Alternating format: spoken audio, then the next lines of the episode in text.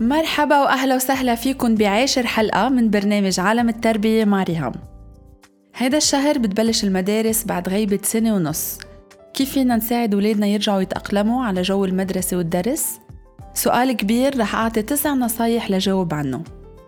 أولاً، ليقدروا الولاد يتأقلموا لازم نحن نتأقلم قبل، يعني إذا ولادنا شفونا إنه نحن موترين، خيفانين، عتلانين هم، رح هن كمان يعتلوا هم ويخافوا ويتوتروا. في أمات بيقولولي أنا صراحة كتير موترة بس ما بحسس ولادي هيدا الشيء. أنت عم تجربي ما تحسسيهم إنك موترة، بس هن مستحيل ما يحسوا. رح يحسوا من نظرة عيونك أو من نبرة صوتك، من حركات جسمك، أو من الكلمات اللي رح تستعمليهم أنت عم تحكي عن المدرسة. الولاد معهم شهيد عالي بمراقبة أهلهم، فلما يشوفوا أنه نبرة صوتك ونظرة عيونك تغيرت أنت وعم تحكي عن موضوع معين، رح يلاحظوا، رح يقولوا ليه ماما لما تحكي عن المدرسة بالتحديد هيك بتصير تحرك إيديها بهذه الطريقة، أو بتصير تحكي بهالطريقة، أو بيصير عيونها هيك يعملوا. فأول وأهم نصيحة، إذا ما بدك ولادك يتوتروا من فوتة المدرسة، أنت ما لازم تتوتري. تاني نصيحة، لما يكونوا ولادكم موترين ما تجربوا تخلون يبطلوا موترين. محاولة إلغاء التوتر بيزيد من التوتر. بدل ما تقولوا لهم ليه ماما عتلانة هم، ليه خايفانة، ما في شي بخوف، فيكي تقولي خبريني ماما أكتر، شو الأفكار اللي عم تخطر عبالك. اسألوا قبل ما تطمنوا، طلعوا منهم حكي قد ما بتقدروا، طلعوا منهم كل الأفكار والمشاعر يلي هي حاسين فيها واللي عم تخطر عبالهم. ثالث نصيحة، بلشوا نظموا وقت نوم ولادكم من هلأ، ما تنطروا لا قبل بنهار من المدرسة أو رح تواجهوا كتير صعوبات. هيدي النقطة كتير مهمة لأنه نوم الولاد كتير بيأثر على مزاجهم وعلى نهارهم.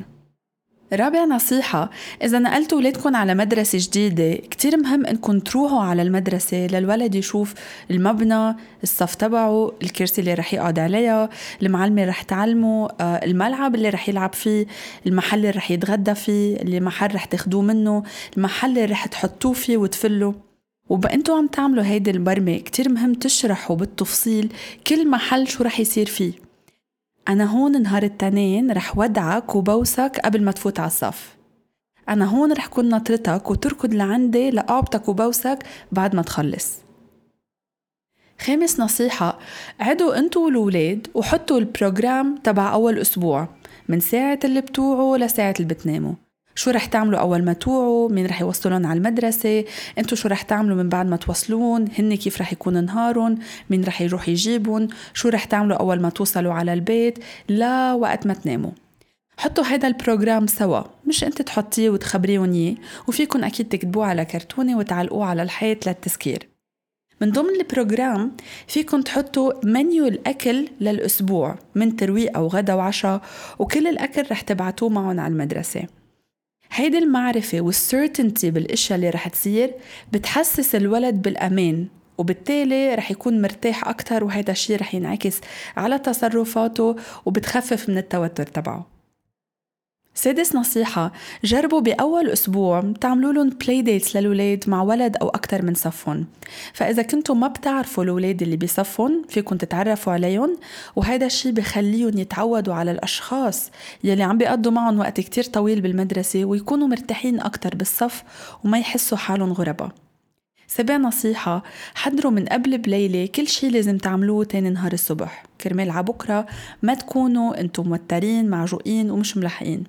فالصبح تقوموا بتغسلوا، بتلبسوا التياب اللي محضرينها سلف، وبتاخدوا الشنطة اللي محضرينها من قبل بليلة، وبتمشوا.